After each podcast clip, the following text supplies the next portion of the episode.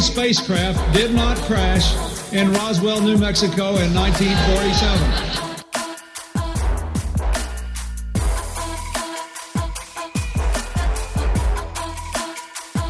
You know flat earthers, I guarantee it. But you don't know who they are because they're afraid of talking about it.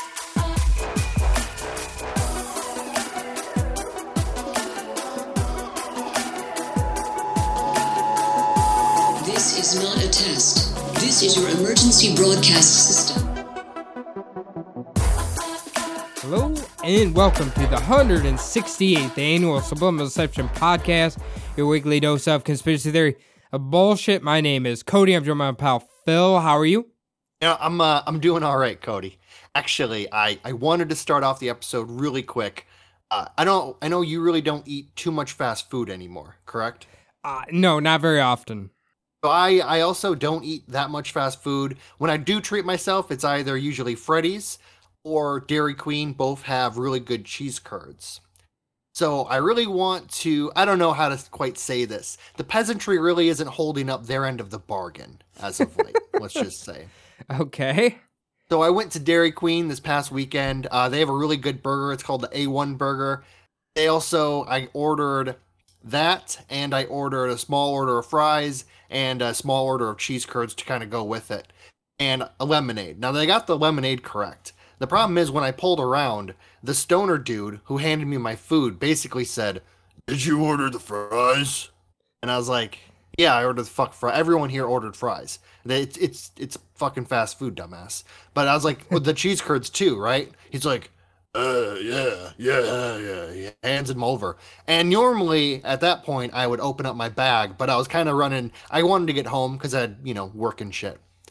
I get home. Not only did they not have my cheese curds, they barely had any fries in the little dish they gave you gave me. Also, the fucking burger was wrong. It was basically like instead of like the like nine dollar burger that I ordered, it was like one of those cheapy little like four dollar burgers with just like one patty and ketchup and mustard, and that's it. Well, I was fucking pissed. like I'm honestly, they're getting paid fifteen fucking dollars an hour now. You know, it's it's crazy. Like I don't know. It's well, uh, yeah, I I get what you're saying, but also we have to be aware. Number one, this is a PSA for marijuana. This is what it does to you, kids. It makes you less efficient at your job.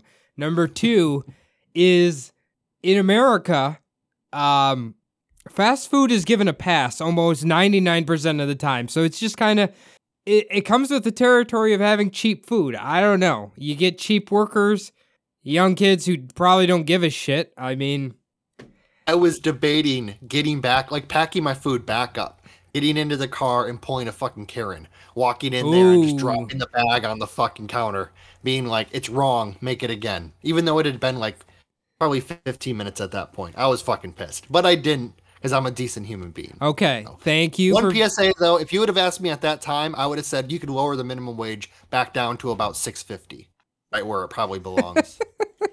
Oh man. Uh yeah, let's not do that. But um I don't know. I guess you could have went back and just say, "Hey, my order's wrong." And then they fix it and you probably get free onion rings or something. Um I don't know. It's it's Dairy Queen, Phil. I also I thought you were going to when you said you wanted to talk about Dairy Queen, I thought you were going to say you got some delicious ice cream. I know no, they I have get I don't get ice cream from Dairy Queen usually. I know they have good food too, but man, that uh, I mean, obviously there's better ice cream, but it, ice cream from a drive-through is so simple. Yeah, they have a a place out here called Cold Cold Stone Creamery that has Yeah. really good ice cream. So I like to go uh, to that place and get it. You got to get out of your car though. True. Yeah. So- but I mean, really, you get to go inside where it's cool. Like when you wait in the drive-through in Arizona, basically like you have your window open, it's hot as fuck. You know, the air conditioner cannot keep up with how fucking hot it is during the summer here. So All the more reason for you to be getting ice cream then. yeah, that's true. Is, the shitty thing is, if you like wait until you get home to eat it, even though even if you only live like ten minutes away, it's gonna be melty as shit by the time you get home. But that's all right. You know what, Phil? I gotta say, um, sometimes the world works in mysterious ways. And you bringing this up about Dairy Queen and their underpaid workers and the type. Overpaid workers. hold on now. You get the workers that you paid for. I'm sorry, I'm sticking by that. And the business model of a fast food joint is to pay them as least as possible, maximize their profits. If you got to fire somebody, who cares? You get another slappy in there. That's kind of their business model. But what I was going to say here is you bringing that up is kind of a what do they call that? A um why can't I think of the word? Like a coincidence uh, relating to what we're about to talk about. it was very serendipitous that I brought Yeah. it up. Is that what you're thinking? yeah, but the paranormal people have like a very specific word for it. Uh synchronicity, that's the word they always use. Okay. So Not Zak Bagans, right? Nah, not him. It's the guy from Hellier. If you guys haven't watched it on Amazon Prime, by the way, pretty good about aliens and shit. I like it. But uh, Zak Bagans, though, also someone who should make six dollars an hour. true, honestly, true. I don't know. He's a he's an interesting guy. I'm sure at one point he did work at Dairy Queen. Um, and Phil, you saying all this, I'm just gonna say, I would find a different Dairy Queen maybe because if anybody there's listening, you might be getting your food spit in or something. So maybe find a different Dairy Queen, okay? oh, I'm sure with all of the near homeless people that they have working at these fast food places now, plenty of drool gets into the food. So That's why it tastes so good. All right. possibly. On this week's episode, we'll be diving into what I might consider to be unexplored territory on subliminal deception, the world of evil corporations. You know, sure, Phil and I, we joke about Bezos and Elon Musk, and I can almost guarantee they've done some nefarious shit. They just have not been caught yet.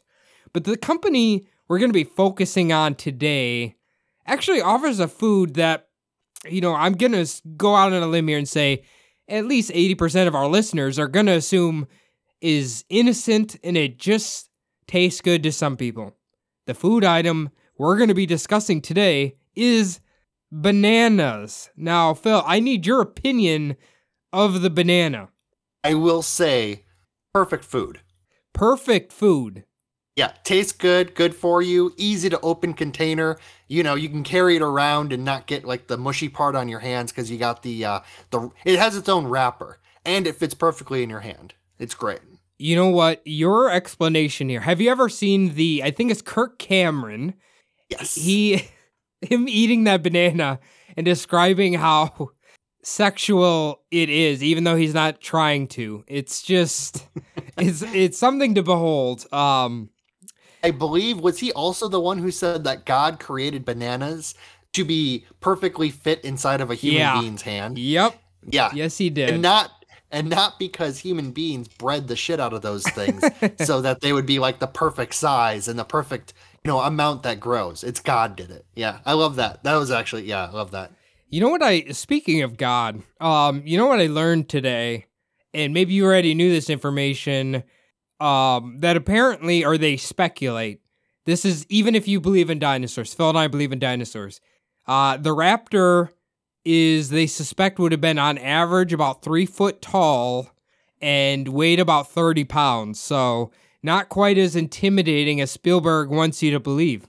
No, um, I actually did not realize. I've never heard that they were that small. I did hear that they ha- were like covered in feathers. Yeah, well, th- it's speculated because obviously, I don't know if it's the chicken, but one of those birds, again, if you believe in evolution, came from the fucking raptor, so it almost had to have at least a few feathers. Yeah, I think it's pretty much the the birds are descendants of those tiny little dinosaurs. So the what is it? There was a guy in the 1800s who was eating quail, and he pretty much realized that dinosaur bones and chicken bones were, or quail bones were like kind of the same deal. Yeah, yeah, it's uh, it's very interesting. What would be more terrifying to you? Okay, you're getting attacked by a pack of these raptors, right? Are you more scared if they have all feathers or if they have like mostly reptile skin with a few feathers? Mostly reptile skin, Okay. I would say. Yeah. I was gonna say there's something kind of intimidating about a lot of feathers. Don't know What why. would you be more afraid of? A The- raptor-sized chicken or a chicken-sized raptor? Are you sure you're not saying like a pack of chicken-sized raptors? No, no, one-on-one. A one-on-one. Oh man. Uh. And I'm talking about the, of course, I'm talking about, what is that fucking movie? Jurassic Park. Yeah. Of course, I'm talking about the Jurassic Park raptors. If there's a chicken that big, that'd be kind of scary. oh, definitely. They I got think I could take them though. They've got big talons, man. You gotta watch out. I gotta say though, before I continue on here, I wasn't sure if you liked bananas or not. I so I'm kind of surprised you are a fan of bananas. Yes. uh, So I used to be allergic to them when I was younger, and I'm not allergic to anything anymore, luckily. But uh, since I've been eating better, I actually have been eating uh, bananas for breakfast. Okay. It's one of the fruits that uh, the place I work at kind of just has that you can buy from the uh, the cafeteria. Okay. Well, my goal by the end of this is to shock people into maybe considering buying from a different banana company. Um, so, so there was basically I'm gonna sort uh, acknowledge this resource here. Um, I did kind of use mostly internet, but there was one good documentary that was literally titled "Banana Land: Blood, Bullets, and Poison." So, if it focuses, we're not gonna focus on what they mostly focus on, but it's a pretty good documentary. It's a little bit of a snooze fest, but overall, it's all right. What documentaries aren't a snooze fest though? Hey, It's, there's some you know. good ones. There's some all right ones. Yeah.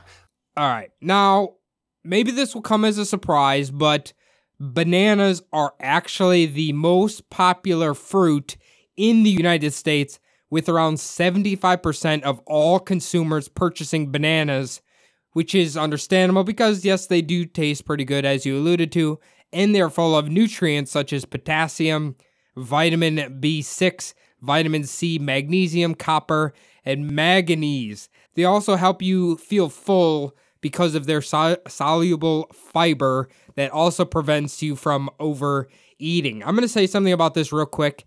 I I was watching this video and it's supposed to be like a pathetic video or whatever, cringe video. And it was a guy and he had this like tea tablespoon of this white powder. He's like, you know what this is? This is 100% pl- uh, plant fiber protein or some shit. And he poured it in his water and it turned it into like, uh, looked like baby food. He's like, Yeah. they are genetically engineering this out of your food so you keep overeating. And of course, it was like this guy selling, you know, like magic powders to help you lose weight or something. Oh yeah, make your dick bigger, hair grow Yeah. back, fucking yeah, exactly. So I don't know how they would be genetically engineering fiber out of food, but I just want everybody to know if you're looking for a fiber that helps you feel fuller, bananas are a good option for you. Okay. Now, bananas, uh, outside of just being a fruit, they're actually they were a superhero in a movie, the historical documentary Honey, I Shrunk the Kids. There's one of the kids, remember he's like kind of getting sick and he's dying and the mom's an inch tall, she's yelling at him and they need he needs potassium. I don't know what disease he has, but he needs potassium and the kids jam that banana down his throat and all of a sudden he's better again. So banana Instantly better. yeah, that's that's Uh, how that's how it goes. Uh, he didn't choke or anything. He just he just swallowed that he, bitch. he was a real pro. He could have Yeah. got turned out on the streets real quick. I will say, quick episode note. You're thinking of Honey, We Shrunk Ourselves. Is it we shrunk ourselves? I believe so. So Honey, we sh- Honey, I Shrunk the Kids is when they shrink the kids and the kids are in the front yard. Honey, Right. We Shrunk Ourselves is when the adults are shrunk and the kids have a party. They invite Mila Kunis over. They have a party. And then the third one is when they blow up the toddler. Ah, yes. Make them real big. Yep, I remember. Okay, you are right. I it's been so long since I've seen this. The only thing I really remember from those movies is them like riding the ant. Was it the kids who ri- rode the ant around? Yes, it was the kids Okay. who rode the ant around. Okay. Yeah. I always remember I was like, man, that sound that's that's kind of cool. I wish I had a an ant I could ride around. Now, Oh yeah, definitely. The uh the third movie where the kid basically has a giant car because uh the car's in his pocket. He, you know, blew up with him. So there was like a huge toy car outside. that was pretty cool. I always thought. Now, uh, finally, bananas, lesser known fact, guys, they make one of the best fa- phallic items on the market and are a popular choice amongst public schools when they teach their kids how to properly put a condom on. Safe, safe sex is important, guys, and a banana is here to help. That is true. It's uh pretty much all of the TV shows whenever they have their sex ed, it's always a condom being put on a banana. We went to Catholic school, so we just got the, you know, very how to feel miserable about yourself and your body fucking videos that they show I Catholic school kids. I remember our sex ed video. They I remember they took the girls to like the girls' restroom and they took the boys to the boys' restroom. I don't even remember what they said, but we ha- I do remember in the classroom we had to watch a Tony Danza sex ed video and I have searched so far all over the internet and I could not find that safe sex video. Yeah, no, it's probably one of those things where he only made they only made like a hundred copies, and they just went out to like the worst sex ed programs in the whole country. You know what's actually fun is that I wonder if that guy's dead. Like I haven't seen him anywhere. Possibly, I have no idea. I haven't seen him in anything for a while. Uh by the way, I made one side note here. Like I said, um where they say bananas are the most popular, where about 75% of all consumers purchase bananas. I think it's a little bit of a while yes it is the most popular, apples are at 72%, so it's not that great of a gap, you know what I'm saying? So bananas and apples are fairly close as far as popularity goes.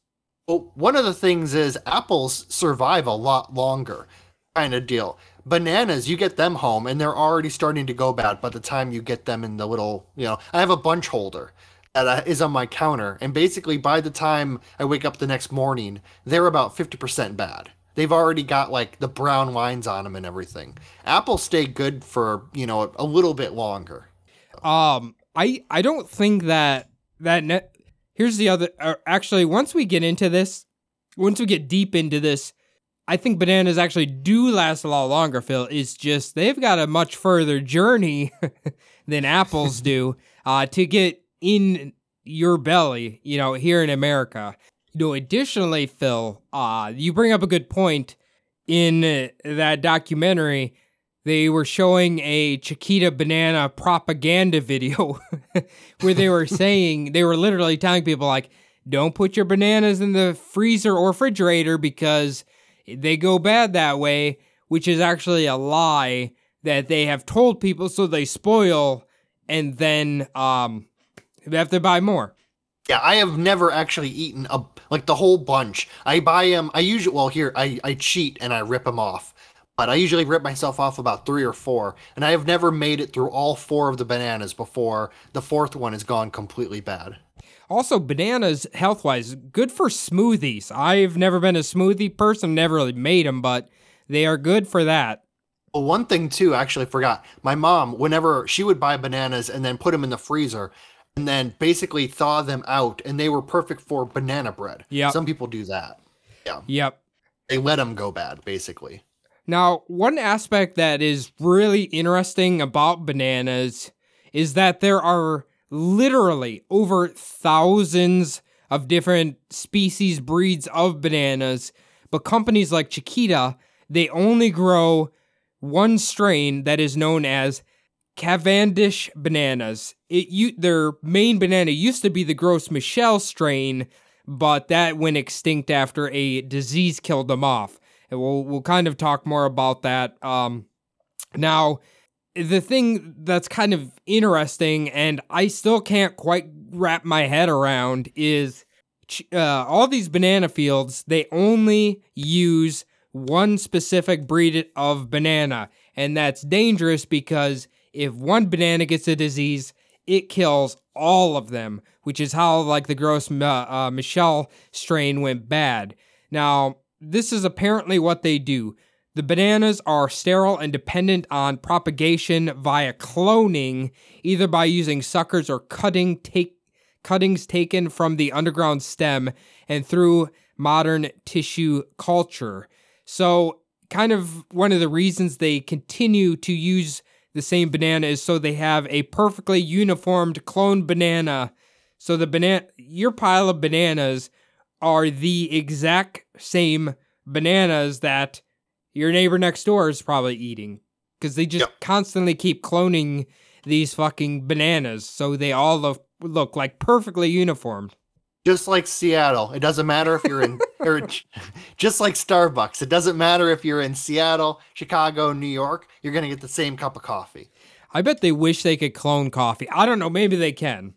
I bet they can. It uh, it comes in a cherry, uh, the little coffee seed, and uh, originally from Ethiopia, not originally from South America. But yeah, I bet they do the same thing with coffee.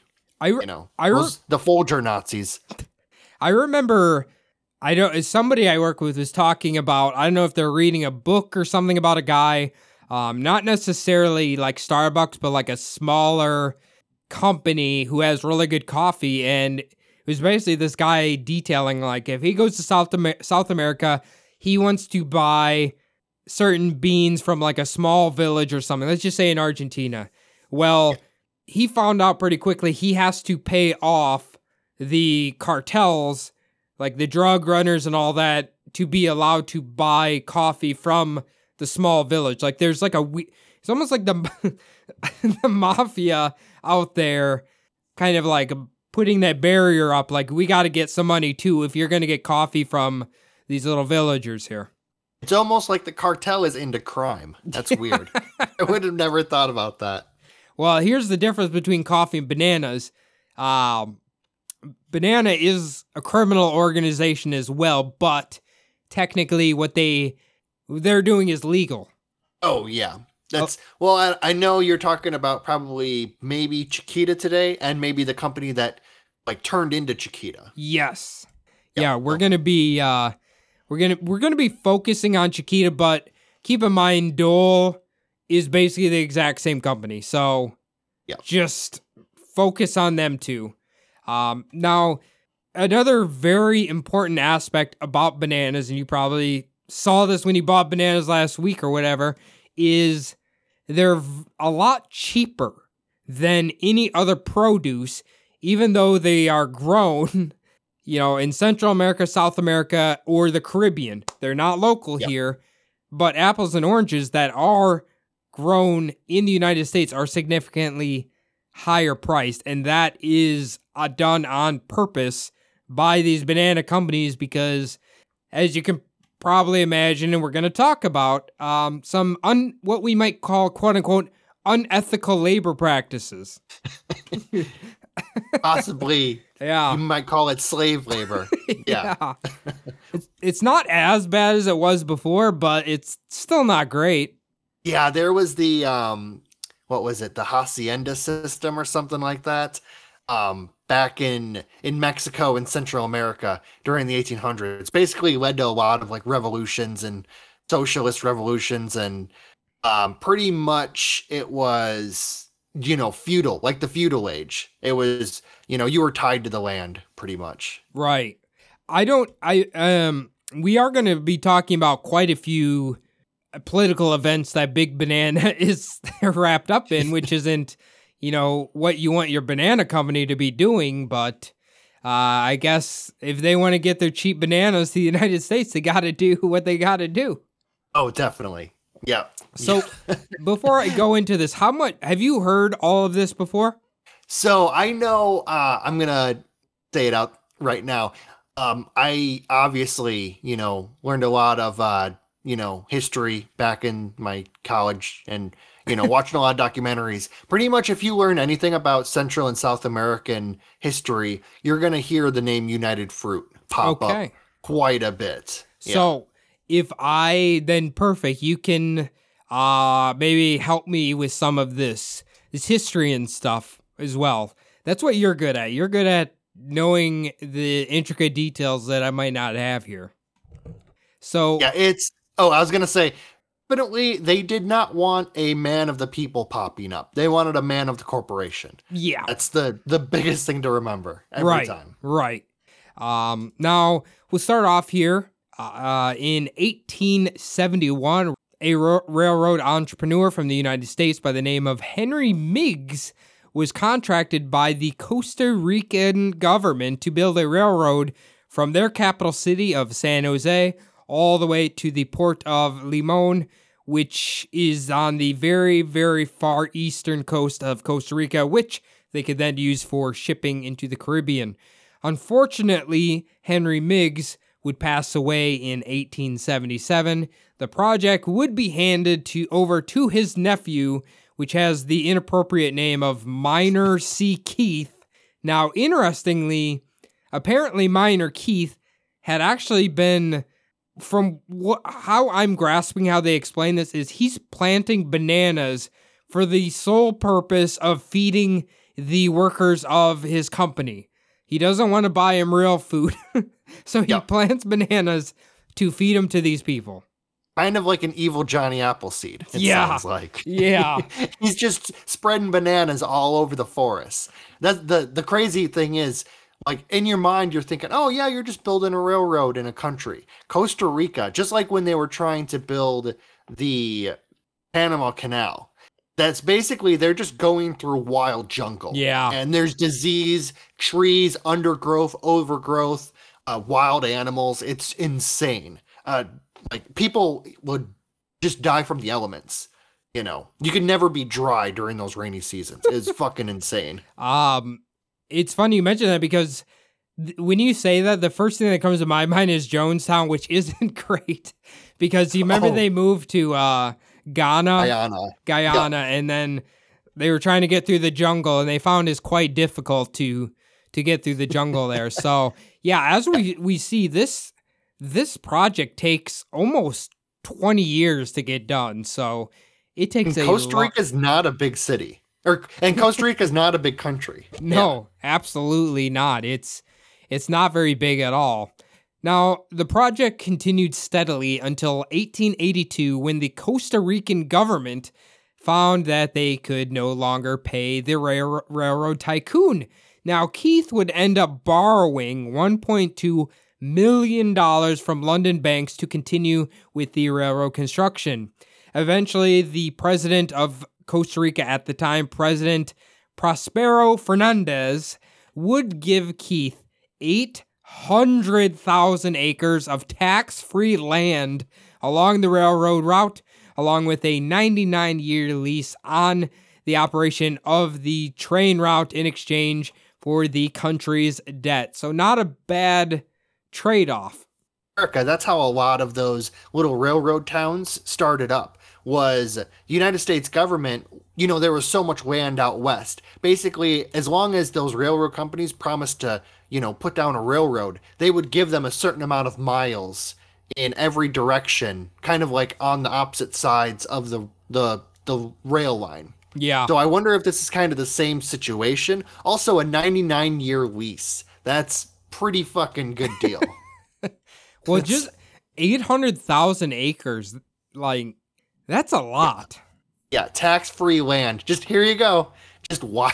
Of course, it is. It is probably a lot of like, you know, wild fucking jungle and shit like that. But yeah, that's it's definitely a good way to start a fucking you know banana company at that point. Well, it, uh, you mentioned the U.S. government giving land to people. So my understanding is, let's say Minnesota, Wisconsin, Iowa, um, they gave a lot of land, or they were offering land to like Norwegian or German immigrants because nobody wanted to come here, and it was kind of similar to their homeland. So they're like, "Come on, go over there, have some free land." In at the time, just wooded nothing.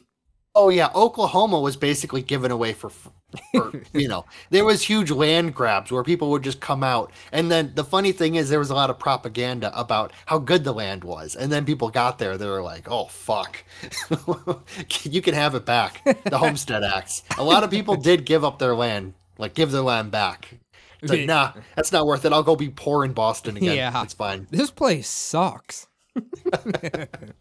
Definitely. Now, when the railroad project was completed in 1890, Keith was receiving the income from the passengers who would use his railroad route, but it was turning out to be not quite as lucrative as he was hoping it would be. Uh, and he, he was finding he was having trouble covering his own debts. So, what he decided to do was to allow them to grow bananas on all that 800,000 acres of land he owned. And then he they would use his railroad to transport said bananas, which could then be transported to the United States. In 1899, Keith found himself being on the wrong end of a deal when Hoadley and Co., which was a New York broker, went bankrupt and caused Keith to lose 1.5 million dollars, which 1899 Whew, that is that's like some Elon Musk money right there. Like holy fuck. Now, Oh, definitely. Yeah, that's fucking. That's painful.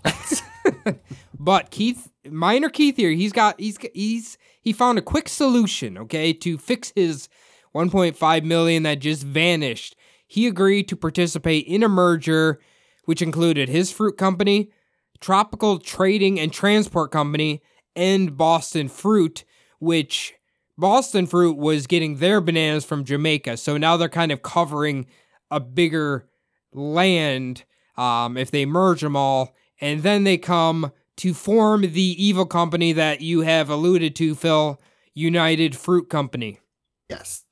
So, yeah, I I don't know where Tropical Trading and Transport Company was mainly um focusing, but we know Central America was kind of Keith and then Jamaica was Boston Fruit.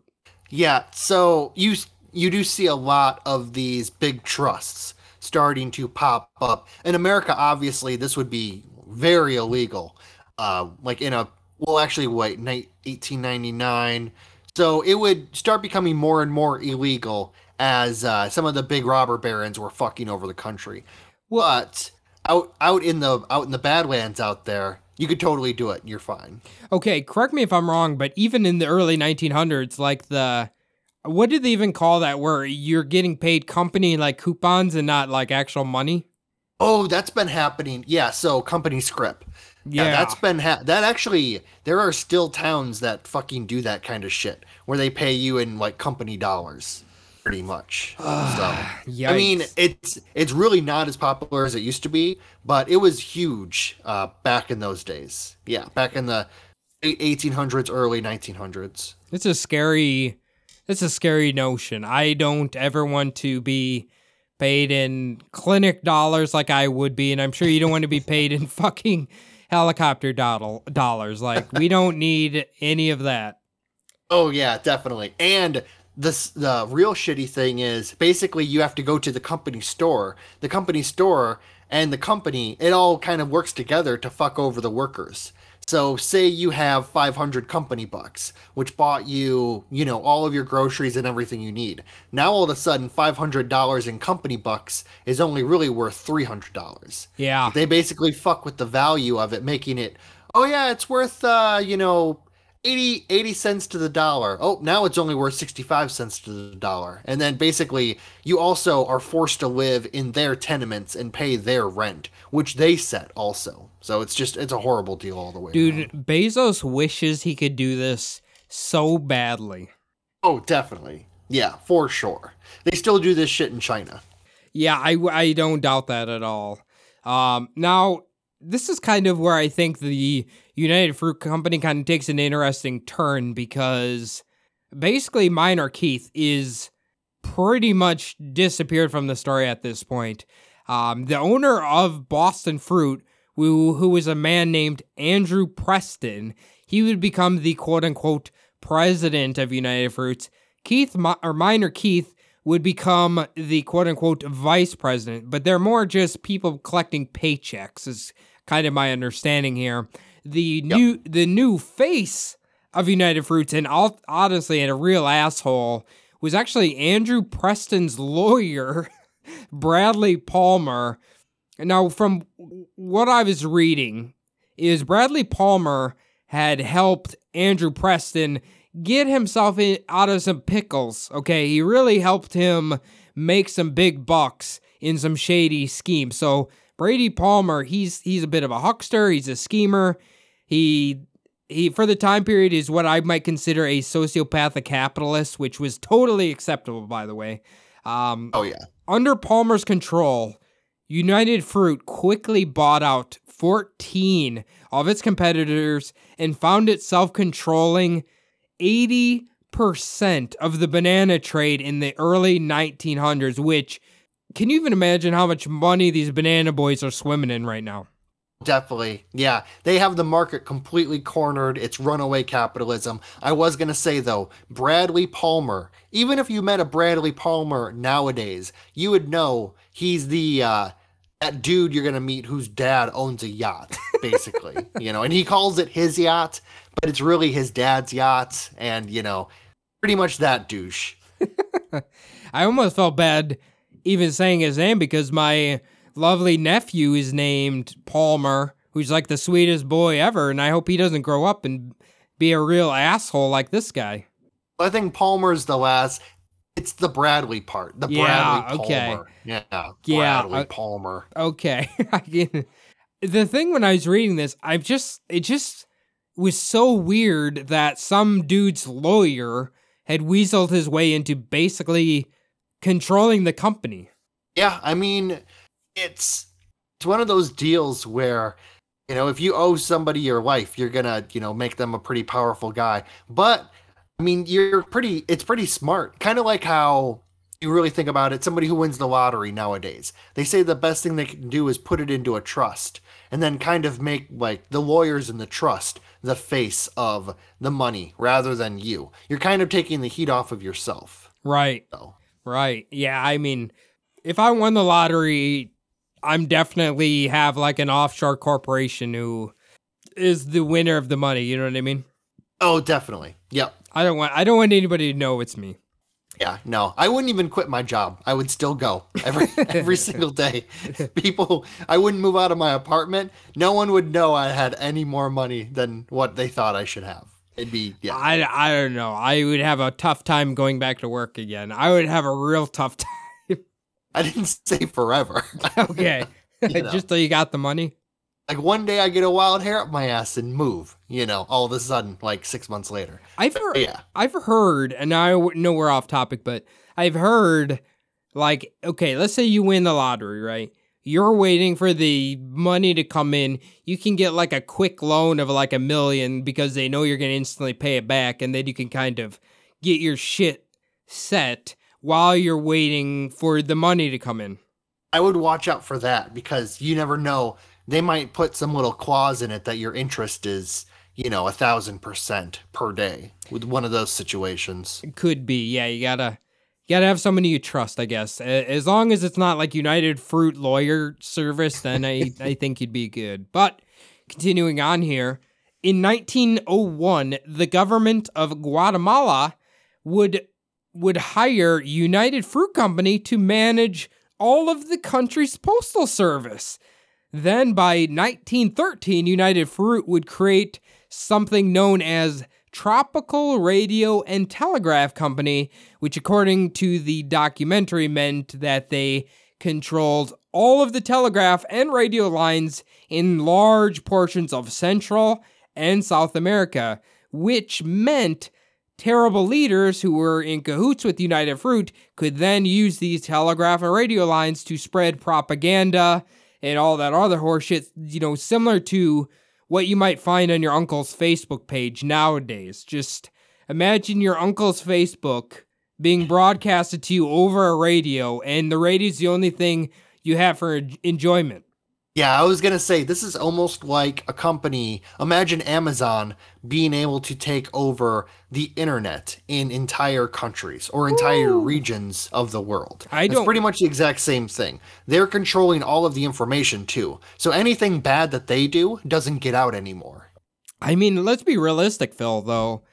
In not such a hostile way, there is certain companies who do control the internet that you basically can't get away from. That is true, but not like this. It's No, no, no, no. They This is They real. don't control the the valve. yeah, this is really in your face. Oh yeah, definitely. This is this is direct control. Yeah. The you know modern companies would be like, you don't have to have us, but you're gonna. Like they just like, why wouldn't you have us? We're the best. You gotta have us, man. And we're the only one. yeah, yeah. Fuck that. For me, it's Cox. For you, it's I think MediaCom. right? Or Comcast. Yep, Yeah, them bastards. fucking assholes. Now, by 1930, United Fruit owned over 3.5 millions of million acres of land all over Central America, South America, and the Caribbean, which was given the moniker of the Banana Republic, not to be confused with that store that I've literally never been in. Have you? I've been in once, and I bought some shorts that uh, I wore one summer, and then I, I haven't touched them since. Did you go in and be like, so are these clothing made on the blood of cheap labor, uh, you know, in like South America? That's Pretty what I'm, much, That's what I'm yeah. going for here.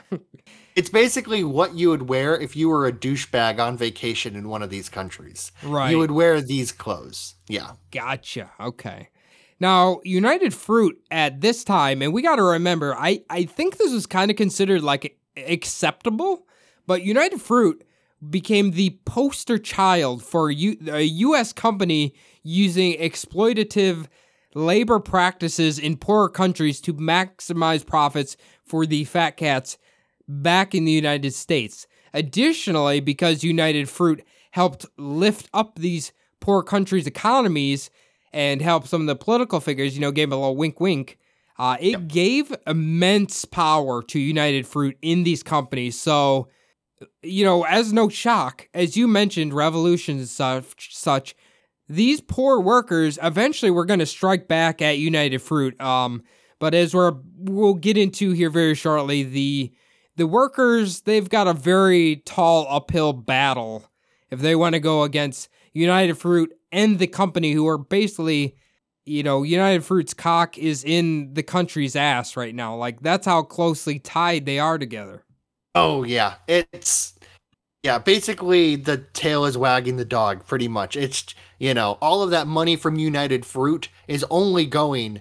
It's only really benefiting the top one of one percent of the people in the country, and everyone else is just getting fucked, and it's their labor labor that's being exploited. right So, But you know what I mean? I feel like in the 30s, it like people were lauded for, oh, you're you're getting cheap labor overseas, and man, you've got quite the income here. Like I feel like that was like an acceptable thing. Now we just pretend like it doesn't exist, even though it very clearly does. Um, you know what I mean? oh yeah, yeah. It was the moralities have changed. Yeah. a lot. It's you know we see them as people now. when back then they did not see them as people. No, ab- absolutely. Just look at any propaganda about um basically like Asian cultures. You know, back they did not consider uh, South America. They didn't consider those like people either. It's just you know very horrible the way they treated people. I honestly, this whole like we like I said, we joke about evil companies. I don't know. This is a this might be one of the worst companies I've ever heard of. Oh, it's definitely yeah. It's the prototype. It is. Yeah.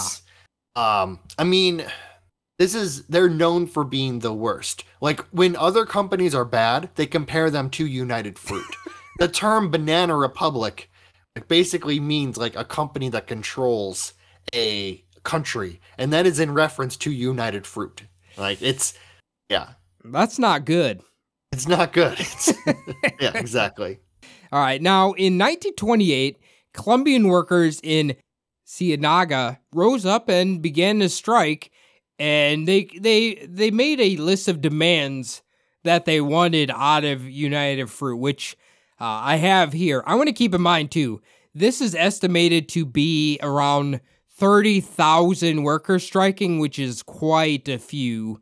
Now, their demands were stop their practice of hiring through subcontractors, mandatory collective insurance, compensation for work accidents, hygienic dormitories and 6-day work weeks, increase in pay in daily pay for workers who earn less than 100 pesos per month, weekly wage, abolition of office stores, abolition of payment through coupons rather than money, and improvement of hospital services. Can I say something here? Uh some of these things like people still fight for. Yes, there are definitely, and also 1928, um, kind of the it was the progressive era in the United States. So a lot of you know United States companies workers were going through the same thing just a few years before. So it seems like it might have maybe filtered down to uh, United Fruit in South America, but the same things that they're trying to fight for, American workers were trying to fight for too. Gotcha. So maybe they, you're saying maybe they saw the U.S. fighting for it and they're like, hey, we can do this too? Possibly. Yeah. I mean, hmm. maybe even there was, you know, there were there were figures in you labor movements in the United States that would go around to different companies in the country. I don't know if anyone actually went down to Colombia, but that'd be interesting. Also, I wanted to say, just kind of going down these like line by line, stop their practice of hiring through subcontra- subcontractors. That's actually a very good thing, or you know, for the companies. That's something that a company will do to kind of keep like people from being like full-time employees Yeah. like actual because it's it's a lot easier to fire someone when you can say i'm sorry your contract ran out rather than you're fired You know, Yeah. here's basically There's uh all you yeah all you have to do is just say get lost and they can't say anything Well, I don't know about Arizona, but I, I remember there's a few jobs where they've hired people through like either temp agencies or or subcontracting to hire or whatever. Um, they basically give you a time frame, and if you don't meet whatever within this time frame, you'll either get let go or they'll hire you on. And if they want to save money, they let you go for when they need you. Or they just and then they'll call you back three months later ask you to come and do the same job but guess what now the clock starts over again Yeah, yeah, Yep. yeah. It's kind of kind of shitty there. Now, as any good greedy American corporation is wont to do, representatives from United Fruit began to spread the word that these striking workers were nothing more than communist radicals. This false false report would be sent via telegraph to different government officials in the US, in the US who in turn pressured the Colombian government to put his foot down on these fucking commies. A General Cortez Vargas and 300 troops were then dispatched to deal with these quote unquote commie strikers. The soldiers, armed with machine guns, were stationed on rooftops and they closed off side streets so these people basically couldn't get out of there. The date was December 6th, 1928, which was a Sunday, which meant a lot of the workers and their wives and children were gathered in the city center, not only for church services, but also um, they thought the government, the governor, was actually going to give them some some information because all these soldiers were here. Maybe some relief, maybe some good news, like the the corporations agreed to do X, Y, and Z. Well, instead, what they got was the soldiers opening fire upon them.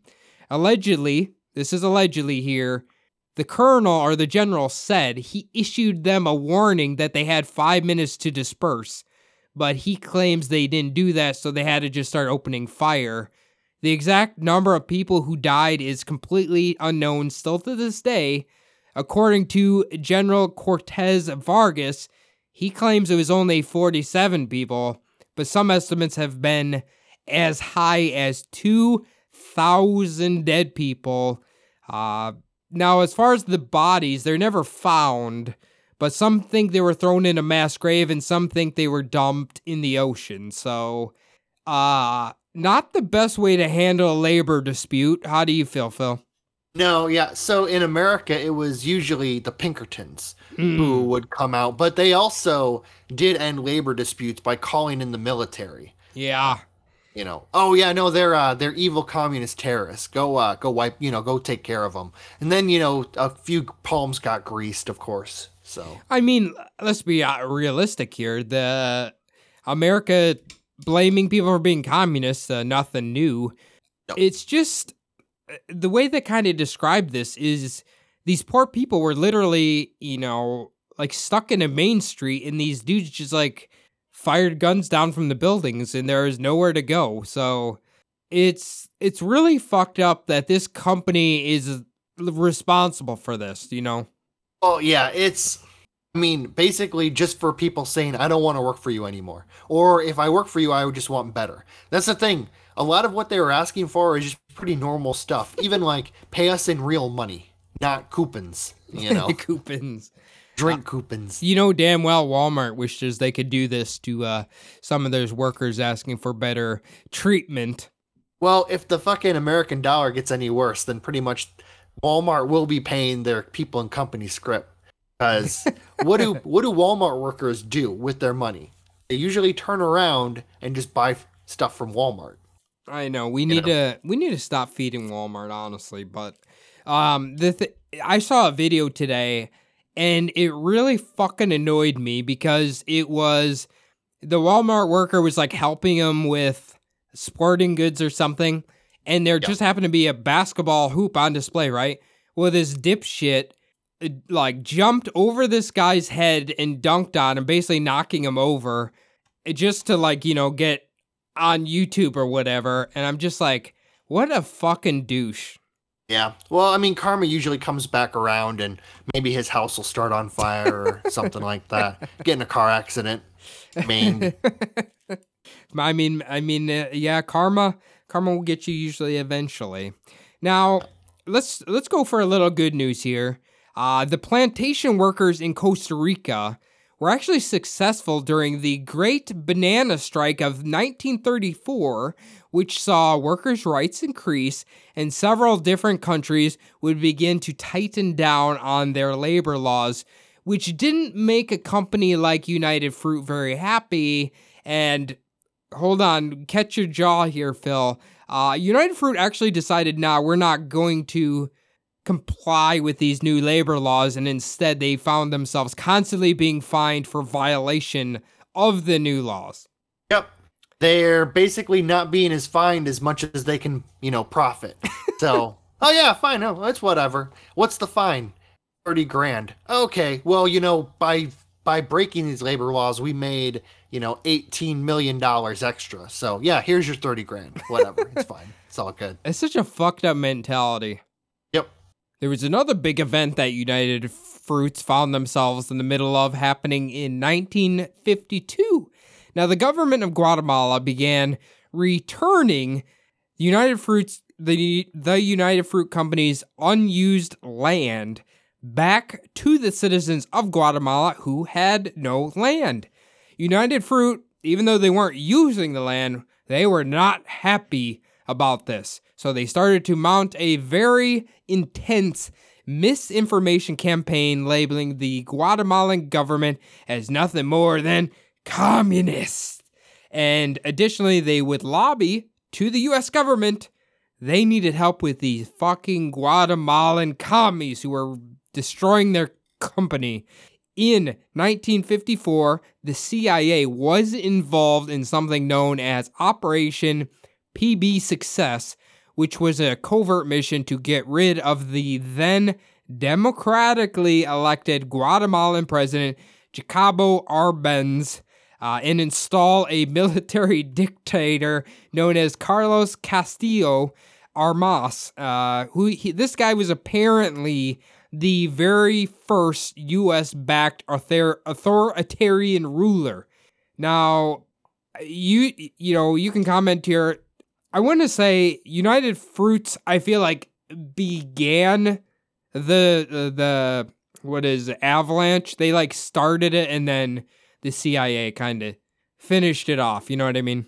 Oh yeah, it was just the uh, just the the straw. Well, I mean, so at the time, obviously, you know, uh, 1950s, we were basically at the precipice of the Cold War, and you know, you had the you know, you had McCarthy, uh, all of this bad shit happening where like everyone's a communist. There's a communist under yeah. every rock. And then all of a sudden there was also the domino theory, which was basically saying that, you know, China fell, you know, all of these other countries that Russia took over after World War II basically were falling to communism, you know. they were worried that communism would just basically take over the entire like Europe and the United States, which was the you know Europe and North America is what they were really worried about. They were worried about you know all of these countries kind of coming together to fight the United States and you know Western Europe. So that is, I do remember reading about uh, this takeover in Guatemala. Uh, everybody likes Ike. You know, he was kind of the one who was uh, behind it, Eisenhower out there. Now, no, correct me if I'm wrong, but I was my understanding is the leader wasn't a communist. No, uh, I mean, obviously, you know, this was a socialist program. Um, most countries have socialist programs. You know, you really can't have you got to you can't be totally you can't be totally capitalist, Yeah. or else you end up living in a total fucking shithole nightmare. Like Chile tried to go uh, total capitalist after they took down the democratic elected uh, Allende government, and basically that was um, Augusto Pinochet, who everyone's heard about him. He was one of those iron-fisted rulers who killed a lot of his own people. Yeah, yeah, not a not a good guy, basically. Oh, definitely not. Yeah, and United Fruit Company, you know, they had all this land, but it was basically just an asset for them. You know, and they don't want the people having that land because then they could be su- become self-sufficient, Yeah. which a company like United Fruit does not want. No. They do not want the poor in those countries to have anything. No, no, absolutely not. Um, God, I swear, you know, obviously you did a whole episode about, you know, Dick Nixon. Uh, he loved to scream communist. So did, was he like uh, an intern for United Fruit or something at one point? Like, I don't know. What's going on here? Well, Nixon was Eisenhower's vice president. Yeah, there you go. This did happen during the Eisenhower administration.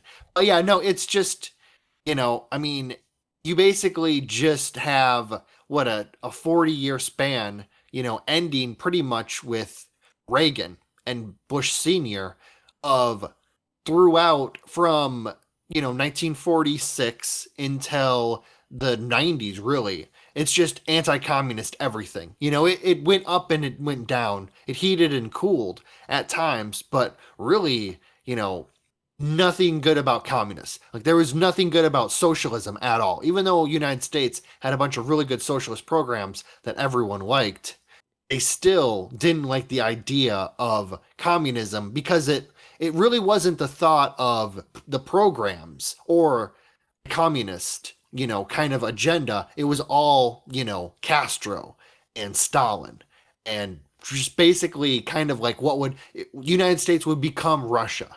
you know? Yeah. I mean, people still spout that from the rooftops uh, as the last few years have proven to us. Um, Yep. The internet's given them a nice little platform for that. the Red Scare's back on Facebook, guys. Go check Yep. it out.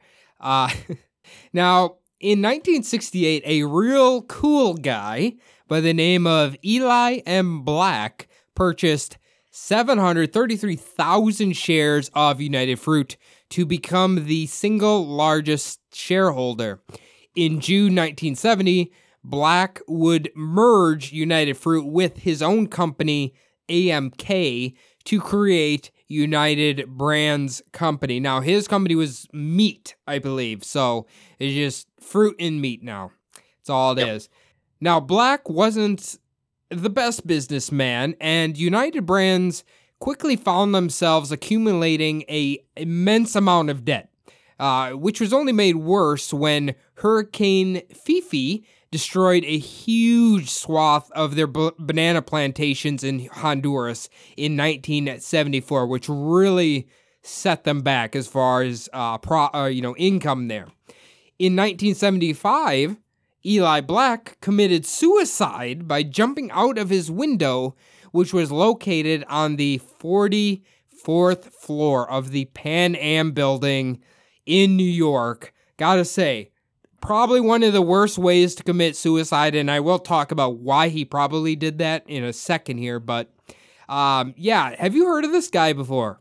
No, I've never heard of this man. before. Okay. I I will say though, Hurricane Fifi sounds like one of those little ankle biter dogs. What happens when they destroy a room?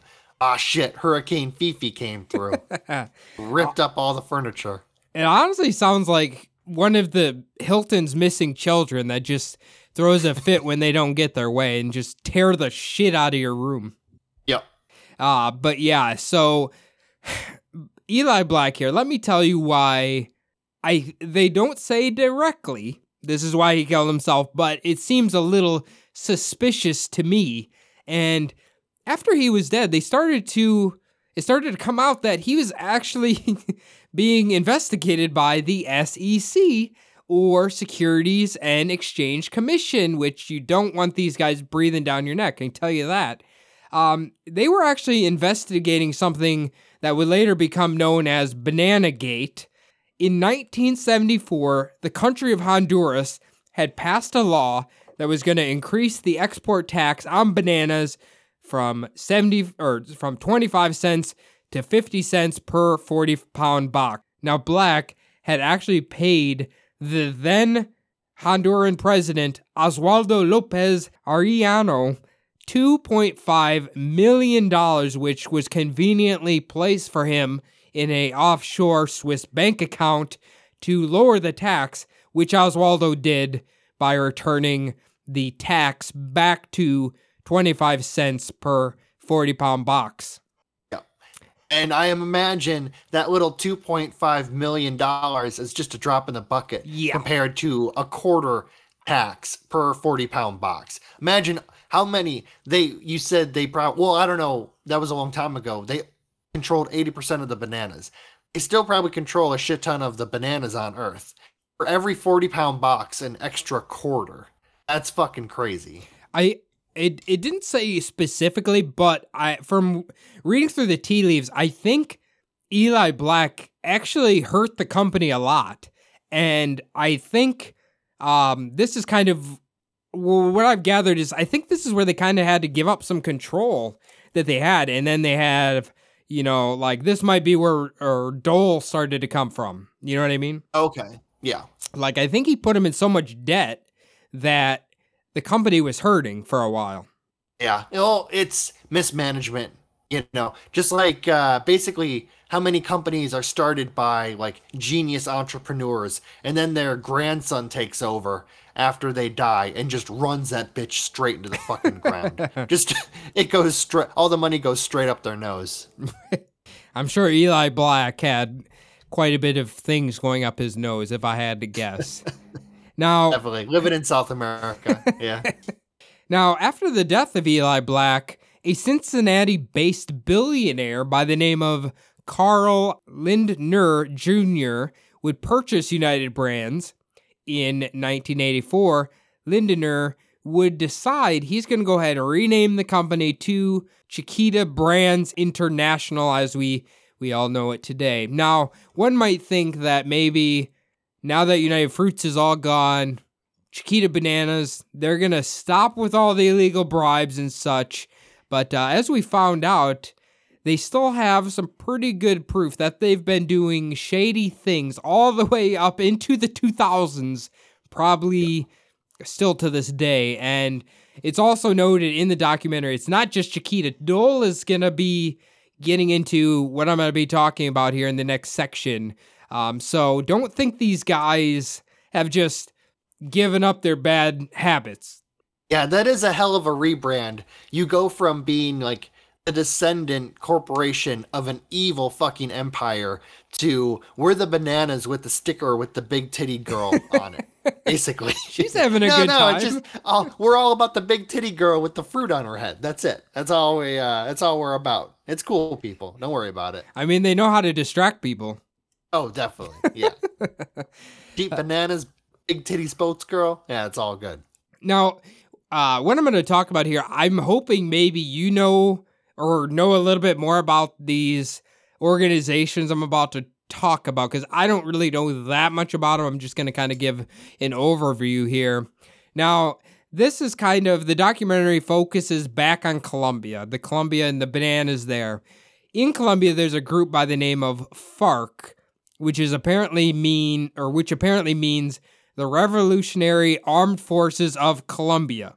They are a pro Marxist Leninist guerrilla group that has been starting conflicts since 1964 and still exists to this day. The polar opposite em- enemy of FARC is a group known as the United Self Defenses of Colombia, or AUC, which is a far right paramilitary group which funded itself via drug trade and other nefarious illegal things. And, and which one do you think the United States funded? I don't know. I'm gonna guess uh, AUC. Actually, I don't know. Okay, did is it? Do you know for sure they funded them? Well, no. So the United States was funding all of these right-wing paramilitaries. Gotcha. There was the School of the Americas where they were basically training their officers. Um, a lot of the future leaders, uh, you know, authoritarian leaders of these countries that were known for like fighting the communists were trained at different military bases in the United States. Gotcha. Well, then they probably were. But you know who else was continue, continuing to fund them for a very, very long time, Phil? I'm gonna guess Chiquita Bananas. Yeah, Chiquita Bananas. Um, man, they they had like some people on, uh, you know, like victims of this AUC. God, they would just go into villages. They would say, "Oh, your men are members of FARC."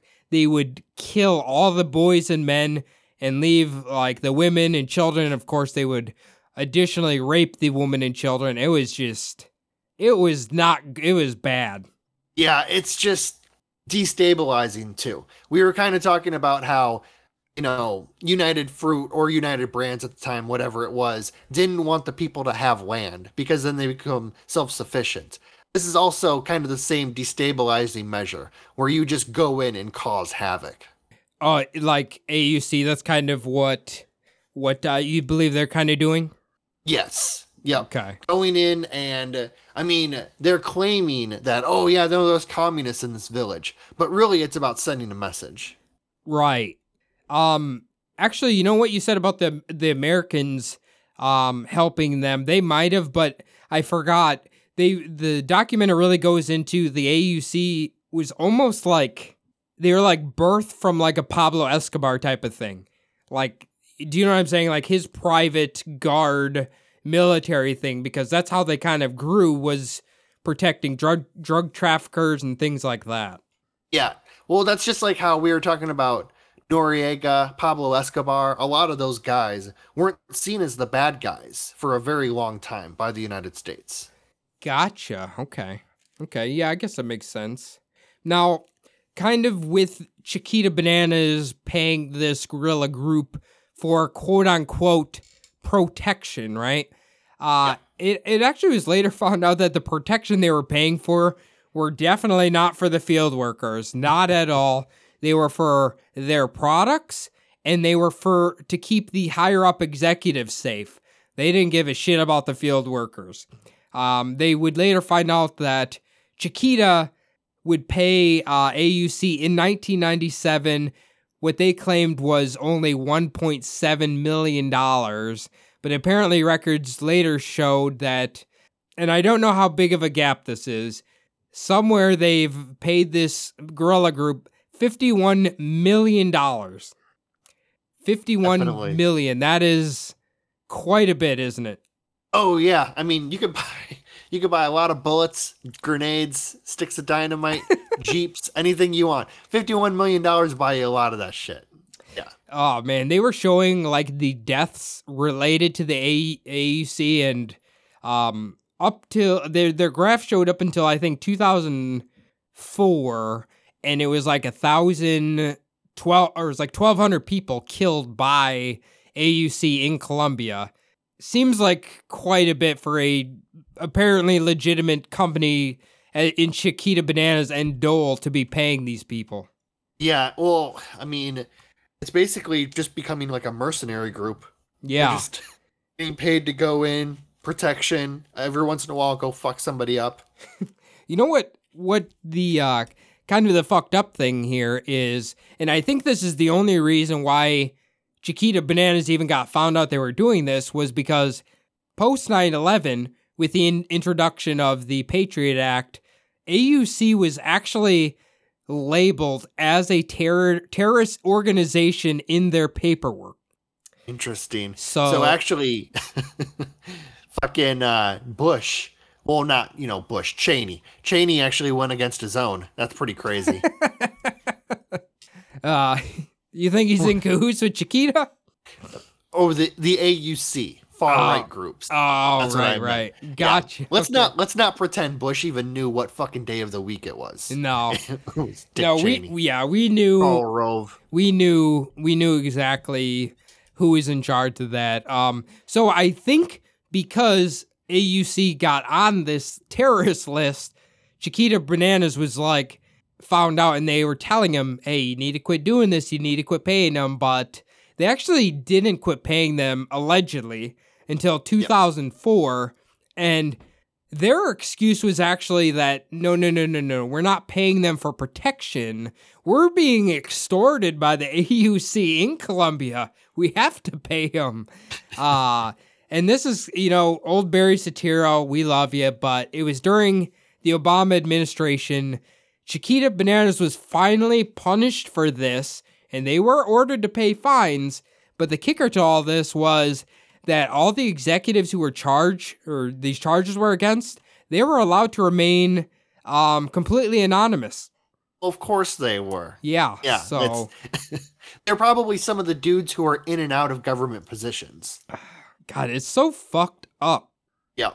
But it's just God, what a fucking douche company. I'm gonna kind of talk about the documentary. I'm gonna give a quick overview of kind of the main thing that they focus on, and that is Chiquita and Dole using pesticides that are illegal and using them on people in these countries. Um, basically, the story goes there was a chemical plant in California. The workers started getting like losing pigmentation in their skin, and then they found out they were all sterile, right? Mhm. Company was going to go bankrupt. They were saying the American government was like, you can't use this anymore. Take a guess who bought the surplus of the pesticide and uh like had the company continue to make it for them was Chiquita and they just started spraying this all over these and there was all these poor people who are sterile and there's all these kids who have all these learning disabilities that might be in correlation with all the sprayed pesticides that are not regulated there it was it was really sad Oh, that happens all the time. There's a story of uh, when DDT became illegal. The uh, basically the bug killer, and pretty much it just they you couldn't sell it in the United States anymore, so it just got sold to countries and companies around the world. Like, oh yeah, here here's a discount, just take it. You know. Oh, God. Well, kind of the final few messages we got here. Um, now apparently Dole and Chiquita big fans of suing anybody who talks bad about them. So all the fans out there pray for Phil and I that we we will not get taken down by Big Banana. Oh God, they're gonna take my Buick Verano. what am I gonna do? Can you imagine getting a letter from these these companies telling us to take it down? Oh, we're gonna sue you for ten million dollars. Dude, you might as well sue me for ten billion dollars. you think I have ten million? I ain't got shit, dude. You can leave fucking. You can throw a banana with a note on it through my window. I'm still not. We're not backing down, sir. Um, yeah. So after all this banana information, uh, you know, I know it's not feasible for everybody, but there are banana companies out there that have are like farm bananas with proper treatment of the workers. They are a little more expensive, obviously, but you can go around Dole and Chiquita and not allow them to continue to harm these other countries. Yeah, basically, it's kind of like um, I'm guessing you're gonna say like Whole Foods or you know like you know Sprouts. They have those bananas that are like the different shapes and sizes. Are you like the organic ones? Are you saying No. like those guys? No, on the on the documentary, they're bananas that look like your everyday bananas, but they you'll see on the label that it's like not Dole or Chiquita. It'll say like I don't know, farm raised or locally raised or something like that. Like it's the same people in the countries making them. It's just not via bad practices. ethically raised, Yeah. pretty much. Yeah. So obviously bananas are popular because they're cheap. I mean, do you remember how much your 12 pack of bananas or how many ever you got was? Oh, and it's usually by weight, and I believe at Safeway you pay maybe I think it's like ninety-seven cents per pound, Yeah. and a bunch of bananas is about a pound. So if you buy like I think the most I've ever bought was like eight, and it was less than a dollar fifty. Yeah. So it wasn't it wasn't that bad. Yeah. And apples, right? Apples. They're they're like 3 4 times that much and they're fucking grown here. Like Oh yeah. There's I mean, you can the funny thing is, it's kind of a pain in the ass, but a lot of people out here if they have a, a backyard, like a decent sized backyard, they'll grow like oranges or lemons in their backyards. yeah. But it's a pain in the ass because it it makes so many oranges. Basically everyone like during, you know, when you go harvest, no one wants to be your friend because you're always trying to push a fucking shopping like a like a full bag of bananas on them. or a full bag of uh, oranges on them. No one likes you. I feel like that that our version of that in the Midwest is tomatoes, cucumbers, zucchini, uh, onions, and potatoes. Like, remember, everyone's got a fucking garden, and they have so much of this, and there's it won't last forever. So it's like, come take some of my shit before it rots and the bugs get it. Tell them to can it, and then I'll get your yeah. like make salsa. Make me some fucking salsa. That'd be awesome. The uh or corn on the cob too. But I'm always you know corn on the cob is always fucking welcome. Can you grow corn there? Yeah, people grow corn here. You can grow fucking you can grow corn anywhere. I was you gonna put s- enough. Honestly, they put enough water on the dirt. They can grow anything out here. Uh, well, I mean, even corn even here grows in like barren, dry as dirt. So, uh, you know, if you water it, I'm sure. Like, it seems like a plant that can survive a lot of different climates. Oh yeah, and there's multiple growing seasons too in Arizona. So it's not like you can only grow it during like the summer and you can grow it like all year round pretty much out here. Actually, you probably couldn't grow it in the summer because it's probably too hot and dry. So I don't know. We'd have to have a, ask a corn expert. Um, okay. next week, folks, we're gonna have a corn on the cob expert. We're going after big corn and that cocksucker, the Jolly Green Giant. You're next, you son of a bitch. No, the I well, I always tell people about sweet corn days back in Lime Springs, and they can't believe that a you know the entire three day event they just give out all that sweet corn And free. watermelon. You just yeah, and watermelon. You just walk up and grab it. It's all free, and then you pay for the brats, which they're oh god, you can't get that shit out here. But Ah. enough about food. I'm fucking starving. All right, Phil. Uh, did you learn some new information about Big Banana, or you pretty? You, did you kind of know a lot of this? I knew a little bit about the the dictator shit, but I did not know all about kind of how bad they were with uh, FARC and AUC and just kind of you know all the bullshit that they were pulling up into. I can't believe it was up into the 2000s. They were still pulling that shit. That's pretty crazy. I would bet my left testicle they're still paying guerrilla groups or private militaries in some of these countries. Oh, definitely. Yeah, I bet. It's it's just a it's just another wing of the company. Right. I probably just pay him in fucking cash and it's untraceable. But anyway, uh, if anybody wants to give us their opinion on bananas or if they're going to change their thought on bananas, where can they contact us, Phil? I will say it would be funny if they paid for or the uh, guerrilla groups and company script. That would be hilarious. but they could actually get a hold of us at our email, subliminaldpodcast at gmail.com. Uh, it's great to hear from everybody. Love all of the, you know, people telling us what their favorite episodes were, giving us ideas for new episodes. It's all great. Uh, also, if you really want to get a hold of us, an even easier way, Subliminal Deception Podcast on Instagram. Uh, it's pretty easy to find. Just put the name in there. Um, you know, we get uh, quite a few new followers every week. So thanks for everybody who's jumping on board. All the likes and shares, all the encouragement. It's all good. Cody and I also have our own Instagram accounts. Mine is SDPodPhil. Cody, you have one? Yeah, you can follow me at Cody's Above. Uh, give me a follow. I'll try to follow back if I can catch it in time. Uh, send me a message, talk to me, do whatever the hell you want. The last thing we need you guys to do is to log on to iTunes, leave the show a five star review. Doesn't really matter what you say, just five stars. Type Merry Christmas. I don't care. If you are a Spotify user, it's even easier. You simply hit the five stars, hit submit. Can't even type anything. Thank you to everybody who's taking the time to do that.